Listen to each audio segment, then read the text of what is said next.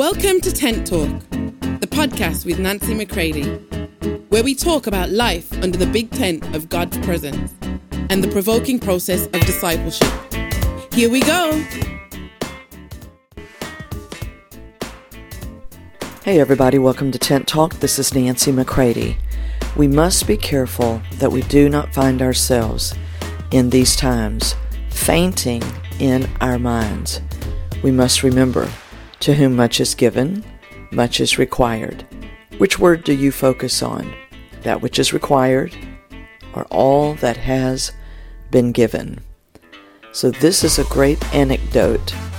This is a great preventative to fainting in your mind, is to focus on the one who has given all. The one who requires much is first the one who has given all. So let's focus on Him and let's continue to look unto Jesus and let's not faint in our minds so that there won't be any outward fainting where we stop in these days. Take a listen. I hope it encourages you to go deeper with Him. To whom much is given, much is required. I want to focus in today just on these things. Ephesians 4:32 says that if we are to be compassionate, loving, tender-hearted, forgive others as you have been forgiven.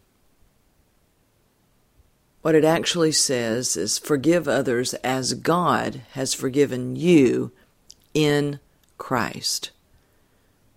Now, I have so much on this that I could say, but in this short time we have together today, I want to say this that one of the reasons why such bitterness, such raging, bitter torment floods the life of the church and we've tried so many clever ways to deal with it,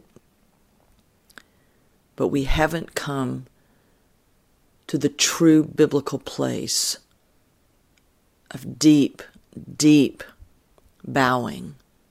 That the very same cross that forgives me is what enables me to pass it on to others and to forgive them, whoever they may be, because we are commanded to forgive. I am not commanded to trust you.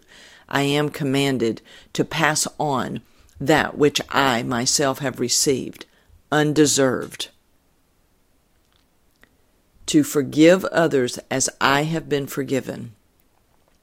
Everything as a Christian is first received and then it is released.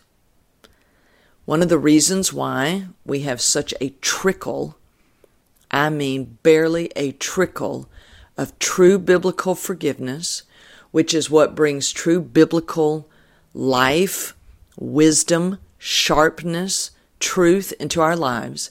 Because a part of forgiving, as we have been forgiven, is we quit telling ourselves lies. We quit trying to excuse things that had to be paid for by the blood of Jesus.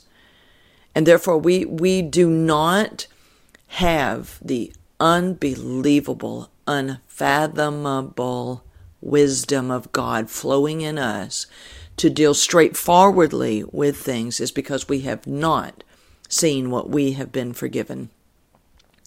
We think we have been forgiven just for the acts of which we have done.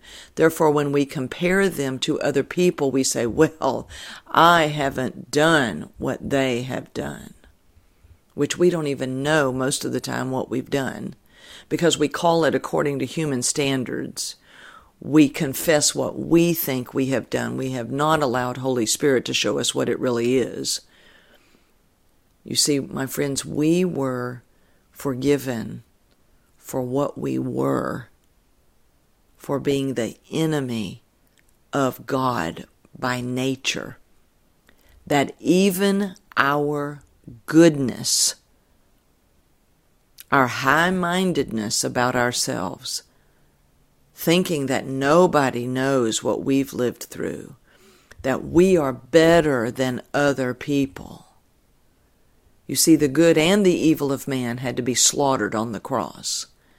It's all included from God's position, from God's point of view, from, from the, the place and the seat of real truth, which is Christ Himself. Is we don't even know what we've been forgiven until He reveals it, until we come up against the wall of man's goodness where we keep trying to parse out our moralities. Christ didn't come to make me moral. He came to bring me out of my filth, which God considers man's goodness filth, to bring me out of the wickedness the vileness of sin that uses other people to meet my needs. Okay? We have to recognize this. We were forgiven for what we were, if you will, and that one, that old man, had to be crucified and put to death. There is no other remedy for that nature. Mm. And then we were made new by receiving His nature. You see, as God has forgiven me, I then now forgive in the same manner, by the same means, for the same reasons, I forgive others. As God had to forgive me in Christ. Now listen carefully. If what Jesus did on the cross is the only means by which holy God could forgive mankind, what makes us think there's any other means by which people are going to be able to forgive people? And when forgiveness, which means I'm no longer going to take vengeance on you, society no longer has to owe me lifelong reimbursements I receive what God Himself provided for me to satisfy my cry for the injustices of life, mine and those committed against me. There is nothing else that ultimately satisfies the cry of man. If it's what took to satisfy the wrath of God, then it's the only thing that's going to satisfy me on my scale, which God's scale was much larger. What an understatement. So when I do not take what God Himself has provided through the broken, bloodied, whipped, crucified body of Jesus and His blood poured out to pay, which shows us what God thinks of sin, good and evil. And let me say it again the good of man is about to be exposed on such a colossal scale that we are going to be so broken down, so disillusioned, thank God. Finally, there will be the opportunity to turn to Christ Himself. But we have cloaked ourselves in our goodness. We have thought that somehow we could do enough to pay for our own sins. Our guilt has caused us to enable and to become enmeshed in other things. The ramifications of man still being in charge of his own salvation and his own judgments and his own justice is going to cause blood to run in the streets, my friends. Because eventually that which we've been suppressing, shoving down, explaining, trying to take our own vengeance for, it is going to erupt to show itself as being so completely inadequate. The ways of man are totally inadequate. We are those to whom much is given, much is required. I have been given, if you will, a salvation that is so great so magnificent, a forgiveness so deep, not just for what I have done, but what I was by nature. That God Himself became sin. That every person might be able to receive that and then get up as the new man in the resurrection of Jesus and become one who is a mouthpiece for the Father that says, Come to Him. Not come to your clever ways, not come to all the, um, you know, philosophies of man. And let's try to explain our trouble and get healing for our trouble. No, we only receive from one fountain. And that one fountain of Christ Himself, when you get up on the other side, you will not be an enabling, enmeshed, confused, morphed person, meaning that you blame all your previous sin on your childhood abuse, and then you get up and try to live out your life now as just, you know, bless my heart because I was abused. That's why I did all this abuse. No, we have proven, we have proven that we all came out of the same gene pool as Adam with a nature that is capable of the most horrendous things while cloaked in the goodness of man. God is about to come in a way that maybe we've never seen before. And it is not going to leave anyone confused. My friends, we have been given much, and much is required. But have you received what has been given, or have you not yet seen your need for it? Have we not yet seen that by nature we are all murderers, liars? Hmm? Have we parsed it out and said, well, I'm not as bad as them and I've only murdered people in my mind? I haven't actually done it. See, Jesus said to the good people, You think because you haven't committed adultery that you're not an adulterer. He said, I'm not asking you what you've done, I'm asking you what you've thought. Because Jesus was taking the standard of righteousness down to the core of the heart, of the spiritual condition, the spiritual capacity for sin. And we must see that He, that He, Jesus, does know something of which He speaks. As he became sin, my friends, nobody knows how to speak about the condition of sin like Jesus.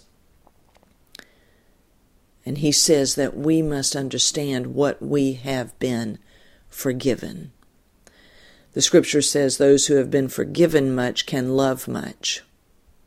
And we're talking about if you're forgiven by God, from the source of God, then that love that you're going to be able to love much with is going to be from the love of God, not the love of man, with its sweet, syrupy, sappy, crazy ways. Human love is not what we're talking about. If you've been forgiven by God, then you're going to be able to love by the love of God, which is wise and sharp and calls things what they are and is truth. And all of us, all of us are being brought by the Father through the finished work of Jesus, by the person of Holy Spirit and His power and capacity, to the end of ourselves, that we might get up in Christ and Him only, to live His way. Not your view of Christianity, not my view, but His way. To whom much is given, much is required. And this is the time for the church who speaks and preaches and conferences and posts and, and says how much we have been given, well, now much will be required. But we must ask ourselves, Have we really received what has been given? Do we really know what has been given? If what it took for God Himself, Holy God, does not just forgive you because He loves you, He says, No, because I love you, I'm going to send my Son, who is going to be the sacrifice, who will openly bleed. He will be whipped, and the goodness of man will be shown within his body as to what good people do when they cover up their stuff, when it's called out by the truth himself. God said, Because I love the world, I'm going to send my son. You don't get forgiven just because you're loved. You get forgiven because love sent his own son to die for us, a death. And the, death is the only thing that would take care of it, that we might get up in newness of life on the other side and then live like the Father, Son, and Holy Spirit. We've turned Christianity into something. Oh my God, friends, it was never meant to be.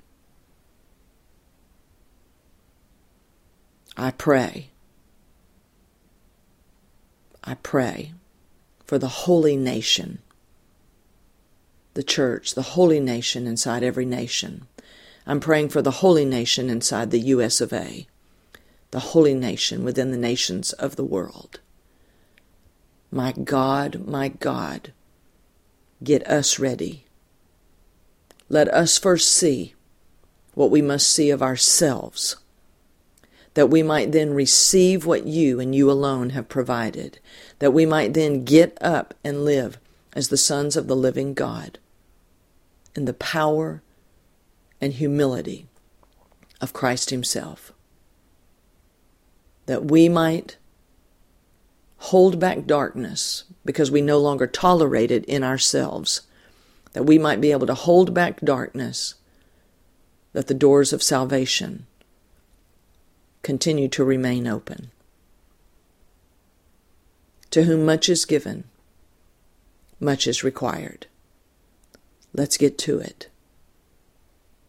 I love you all, praying for us all and then stepping forward into my day to do my part in this assignment.